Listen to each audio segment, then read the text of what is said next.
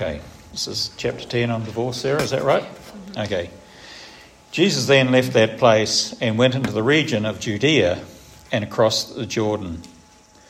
Again, crowds of people came to him, as was his custom. He taught them. Some Pharisees came and tested him by asking, Is it lawful for a man to divorce his wife? What did Jesus command you? Uh, he replied. They said, Jesus permitted a man to write a certificate of divorce and send her away. It was because your hearts were hard that Moses wrote this law, you this law, Jesus replied. But at the beginning of creation, God made them male and female. For this reason, a man will leave his father and mother and be united to his wife, and the two will become one flesh. So they are no longer two, but one flesh. Therefore, what God has joined together, let no one separate. When they were in the, in the house again, the Jesus asked the disciples asked Jesus about this. He answered, Anyone who divorces his wife and marries another woman commits adultery against her. And if she divorces her husband and marries another man, she commits adultery. Thanks, Bob.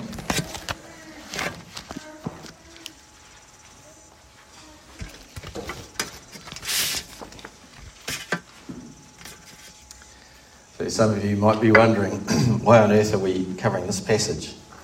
And the reason is that um, if you remember last year, we, we started on the Gospel of Mark and we worked our way through to just over halfway.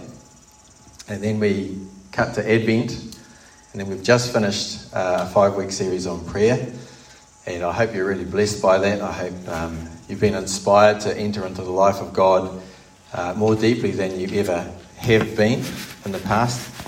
Um, yeah, in the, in the men and women's groups, uh, every week on, week off, we're covering uh, John Mark Comer's four week series on prayer. So you're welcome to attend that if you can. Uh, it's just a wonderful way of engaging uh, in a new way in prayer. So today we're returning to the Gospel of Mark. And when I saw that I was getting to preach on divorce, I was like, oh, great. Thanks, Sarah because Sarah's in charge of organising the, the preaching schedule. But I've got to man up and take it on. Um, so, if you recall, uh, some scholars believe that the source of Mark's gospel is actually Peter, the Apostle Peter, and this might explain why it's so brief and hurried. If you read through the Gospel of Mark, there's lots of immediatelys and straightaways, and um, it's like just it's like a whistle stop tour through the Gospel. And uh, as we uh, saw in the first half of the Gospel, Mark is telling story after story that answers the question who is Jesus? Jesus drives out demons without calling on a higher power. He calms storms. He heals people. He forgives sin. He raises the dead. He feeds thousands of people with a few loaves of bread and a couple of fish. He walks on water. He refers to himself as the Son of Man, which is the messianic title from the book of Daniel. And all of these things are things that only God can do. And Mark leaves us in no doubt that the answer to the question, who is Jesus, is that he's God. And that's why the pinnacle or the turning point of the gospel is in chapter 8, where Jesus asks Peter, Who do you say I am? And Peter replies, You are the Messiah. And then there's this incredible change of tone. And where Jesus was doing miracle after miracle, I think there's only two more miracles in the second half of the book.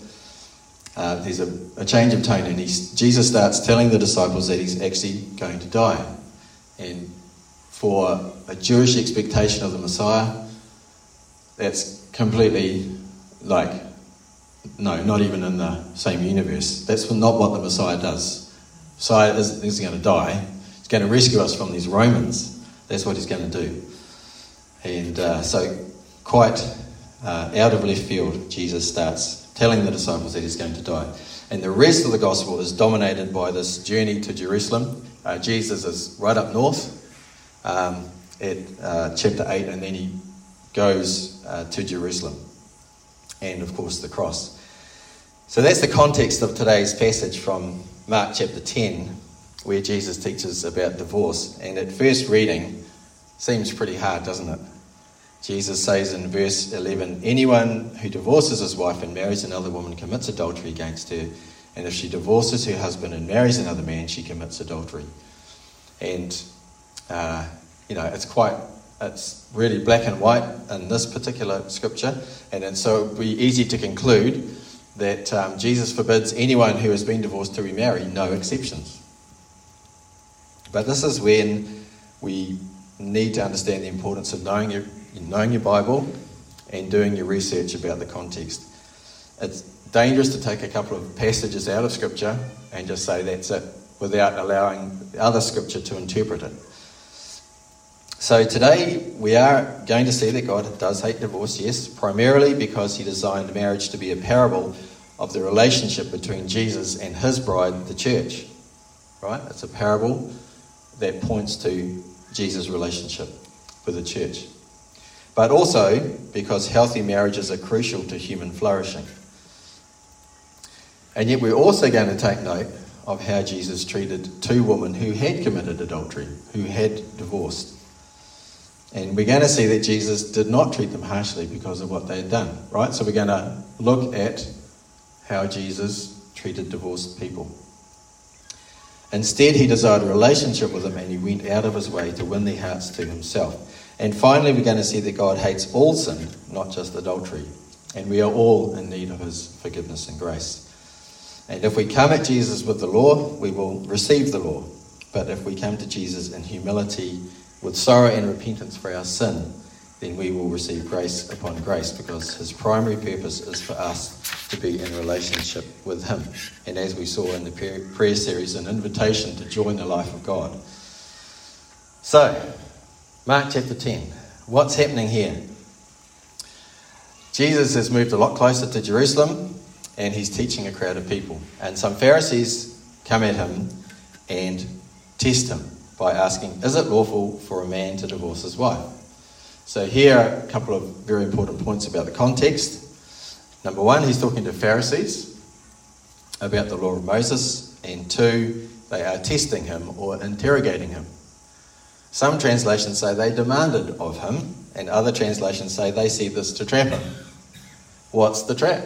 What's going on here? What's, what's the story behind the story that we read? So, big picture. Jesus has been in conflict with the Pharisees for some time. And the Pharisees are looking for ways to get rid of Jesus because he's a very problematic character for them. Where is Jesus in the context of the story? So he's moved a lot closer to Jerusalem. He's in the region of Judea and across the Jordan. What happened in this region previously? What happened in the Jordan River? Anyone know? John the Baptist. Yes, he was baptizing people. What happened to John the Baptist? Got his head whopped off. That's right. And why did he get his head cut off? Because he was he criticized King Herod's adulterous relationship with his brother's wife. So do you see the trap now? If they can get Jesus to criticize King Herod, maybe John, King Herod's wife will whop Jesus' head off too, and then problem solved. So, is Jesus aware of this trap? Of course he is. He can see it a mile off, and that's why he points the Pharisees back to the law of Moses. What did Moses command you? He points the Pharisees back to their own law, and in doing so, he effortlessly escapes from the trap. So, I think this is also a principle here for us to be aware of. The Pharisees came at Jesus with the law, and what do they get? The law. This is an important point. If, if we come at Jesus with the law, we'll get the law too. What do I mean? uh, many of you are familiar with my story of a 25 year long period of singleness and loneliness, which began with me demanding of God that He give me a wife because I had been a good boy. Gone to church, served in ministries, I was on vestry, hadn't slept around, kept myself pure, all this kind of stuff. And in that demanding, I was basically coming at Jesus with the law. And what do you think I got in return? I got the law. Matthew 5:28. But I tell you that anyone who looks at a woman lustfully has already committed adultery with her in his heart. I might not have physically committed adultery with anyone, but Jesus shifted the standard. It's like, you got that? Okay, we'll try this. By this definition, I had committed adultery many times. In fact, I'd be, uh, I'd be quite uh, happy to say that there would be very few people, if anyone, who hadn't committed adultery by this standard. Would it be fair enough? I won't ask you to put up hands. so, what I learned was that if I try to prove myself righteous under the law, God will resist me and will prove to me and everyone else around me that I'm not. And as a result, my struggles massively increased. And I could no longer say that I had been a good boy. I mean, I hadn't, I didn't physically sleep around, but my struggles were uh, more and more pronounced. So, what about you? Take a moment to reflect on your own life. Have you ever complained to God and claimed that He is unjust and you're in the right? Have you tried to stand in judgment of God through your own self righteousness, like I did? If so, what was the result? What happened to you?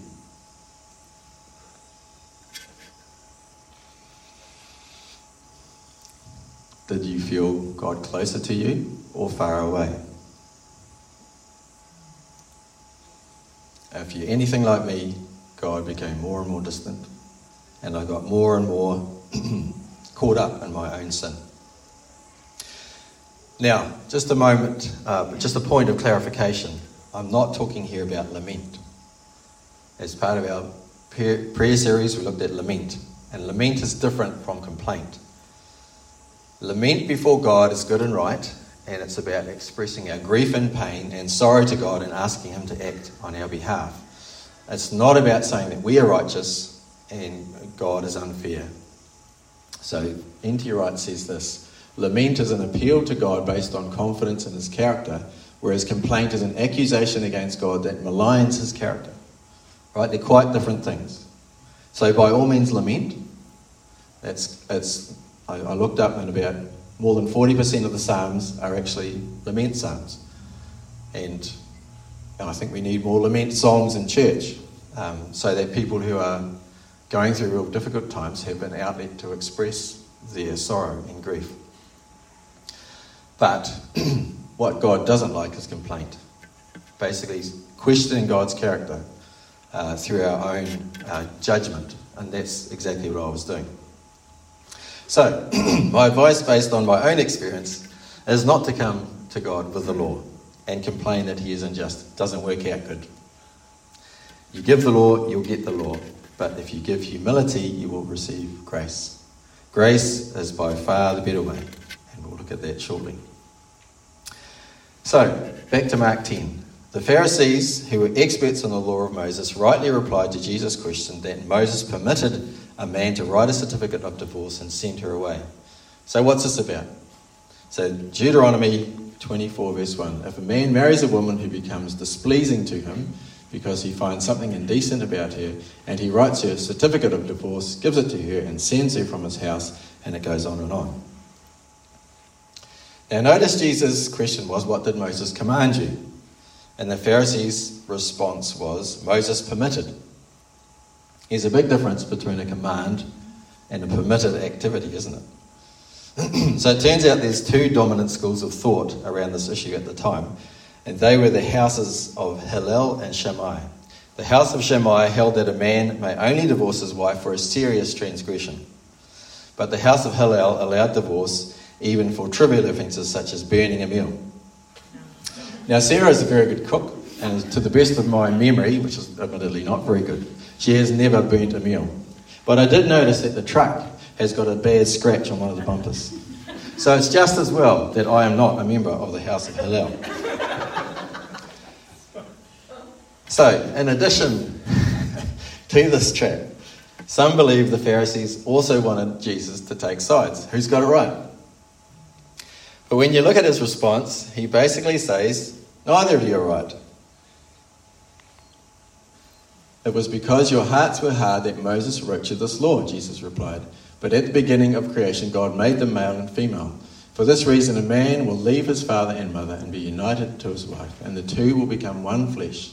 So they are no longer two, but one flesh. Therefore, what God has joined together, let no one separate.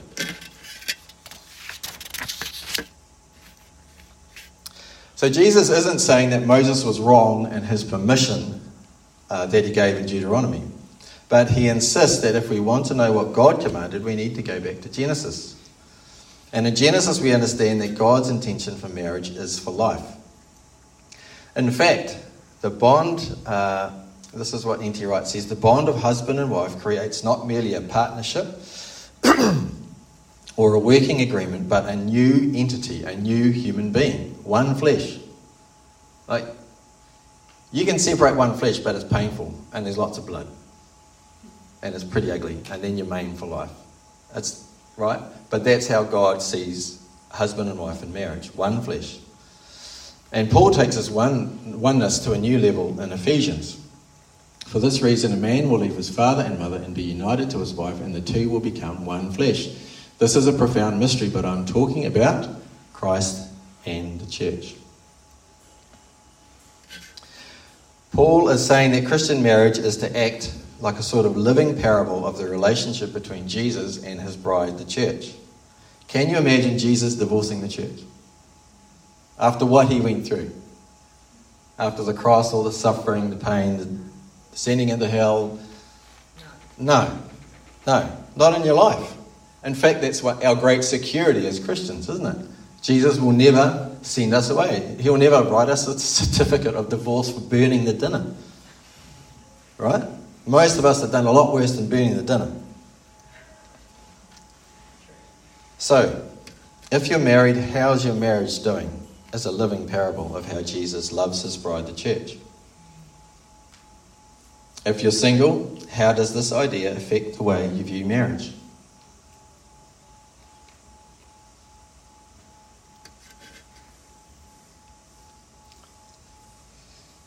But Jesus also knows that we have a big problem. In verse 5, he says that Moses gave us this concession because your hearts were hard. In other words, the Israel in Moses' day was not able to fulfill the Creator's intention. They were to be a kingdom of priests, the holy nation. Remember that in Exodus? and they couldn't do it. They, they were unable to do it. And so they needed laws which would reflect a second best reality. And divorce is absolutely a second best reality. Now, the word for hard heartedness in Greek is based on two words. The second is kardia, the word for heart. And the first is from the Greek word skleros, describing people who won't budge or bend or submit and who are unyieldingly harsh. But hard heartedness is not just Israel's problem, is it? That's our problem too. And for Jesus' comments to make any sense, he must be offering a cure for hard heartedness. If he is insisting on a rigorous return to the standard of Genesis and to treat marriage as a new single form of husband and wife that acts as a living parable for his own love for the church, he is either being hopelessly idealistic or he believes that the coming of his kingdom will bring about a way for hearts to be softened.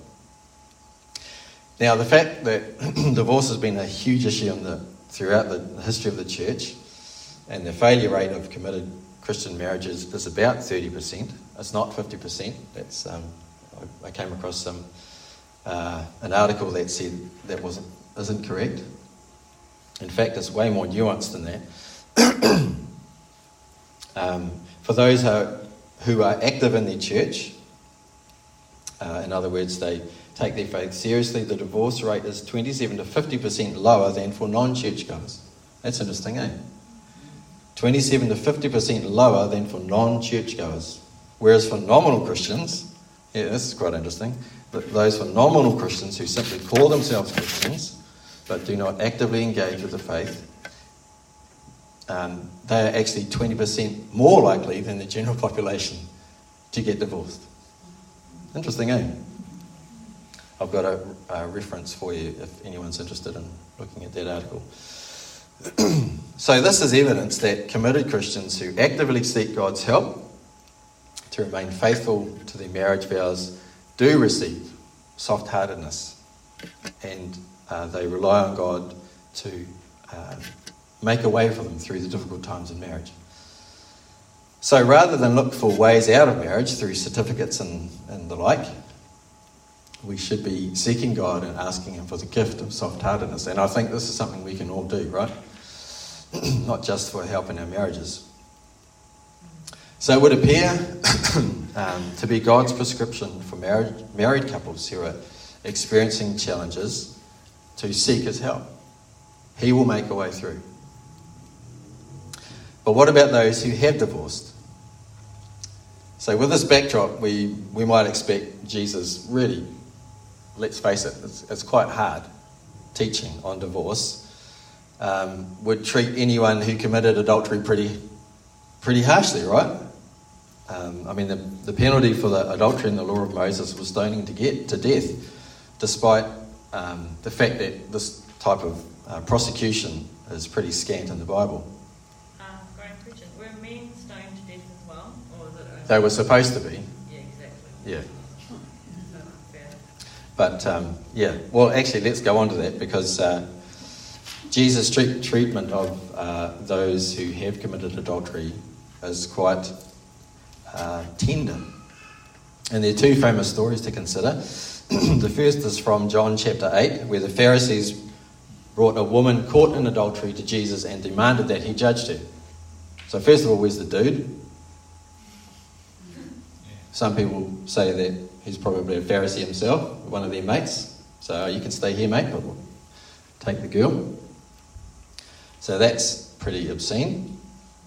Um, instead, uh, so so that so they got this woman, brought her before Jesus, and demanded that he execute the law of Moses.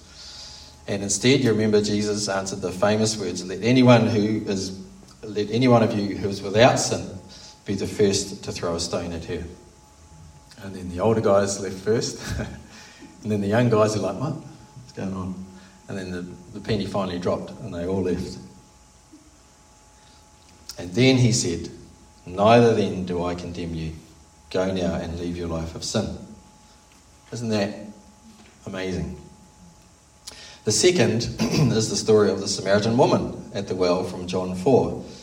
And remember this, he, he went out of his way. He went miles out of his way to talk to this woman. And he was at the well and he, ha- he asked this woman for a drink, which was a complete no no, because Jewish men never asked Samaritans for anything, let alone a Samaritan woman. And Jesus asked this woman for a drink. And then, as part of the conversation, Jesus told her, You are right when you say you have no husband. The fact is, you have had five husbands, and the man you uh, now have is not your husband. What you have said is quite true. So, in both cases, Jesus did not demand the enforcement of the law of Moses. And it's quite interesting to note that obviously the Samaritan woman hadn't been subject to the law of Moses because she had been married five times. Right? She should have been stoned to death five times over if that was the case, right? So it seems like like that particular uh, sentence was not often carried out, even in those days. so Jesus treated each of these women with great tenderness and love. But did you notice how the woman responded to Jesus? Did they say, Oh, no, no, no, it was, it was that guy. It was his fault. He led me astray. It's not my fault. They, they didn't try and hide their sin, they didn't deny it or give excuses. They were courageous and honest with Jesus. And how did he respond? He responded with grace. So, this is the other side of the coin at coming to Jesus with the law. If you come to Jesus with the law, you'll get the law. But if you come with humility and awareness of your own sin and sorrow, we will receive forgiveness and grace. And often I see in myself and in others the tendency to deny what we've done and try and shift the blame, make excuses for ourselves. And if you catch yourself doing this, Remember Jesus' response to these women compared with how he treated the Pharisees. Let's own our sin and failures and embrace the humility that they bring because if we do this, we will receive grace and mercy from the Lord. And when you're apologizing, just, just as an aside, just say, I'm sorry. Don't say, don't go on and say, yeah, well, I was feeling tired and, and, and you, you actually burnt my dinner, and, but, you know, no, just, just say, I'm sorry. Doesn't need anything more.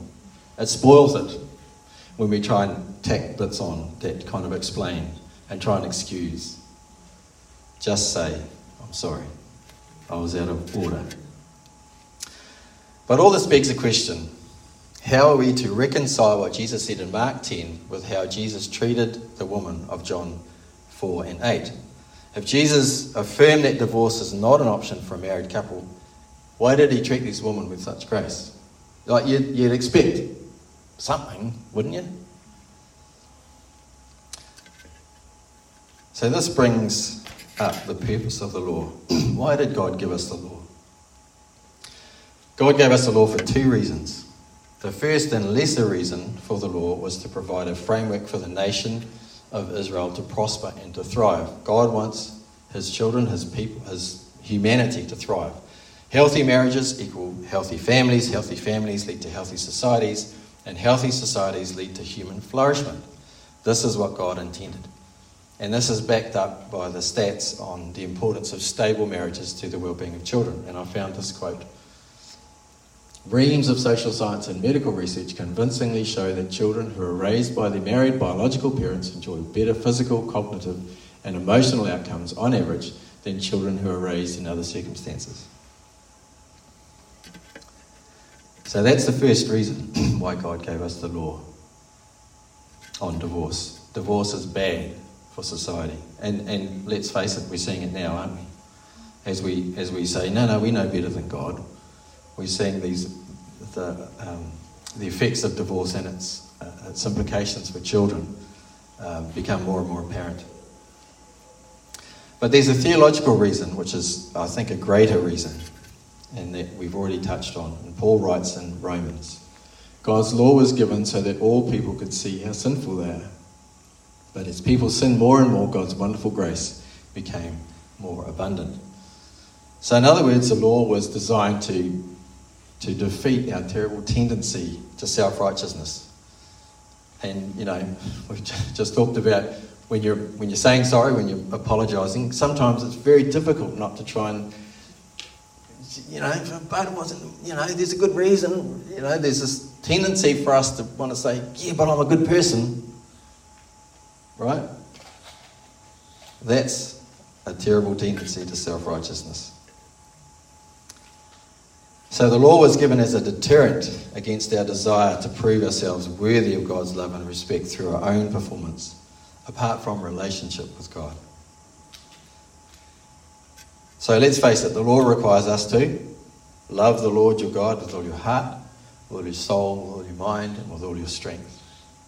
Does anyone know anyone who's been able to keep this command? Not me. So, the second and greatest reason that the law was given was that it acts like a shepherd that drives us to our knees before God in humility. And we need that humility in order to be able to enter into relationship with God. So, both of these women, the, the Samaritan woman and the woman who, who was caught in adultery, were brought back into relationship with Jesus despite the fact that they committed adultery because God forgave them. He showed them grace and mercy, and they didn't try and justify what they'd done. They had humility, right? And God doesn't treat adultery different from any other sin. Any sin can be forgiven when acknowledged and repented of, just like any other sin. But what if I have divorced? Can I remarry? So in, in Mark's Gospel, there seems to be no exception. And that passage that we just read, just no exceptions. But in the rest of Scripture, we do see two exceptions. And the first is in Matthew 5:32. But I tell you that anyone who divorces his wife, except for sexual immorality, makes her the victim of adultery, and anyone who marries a divorced woman commits adultery.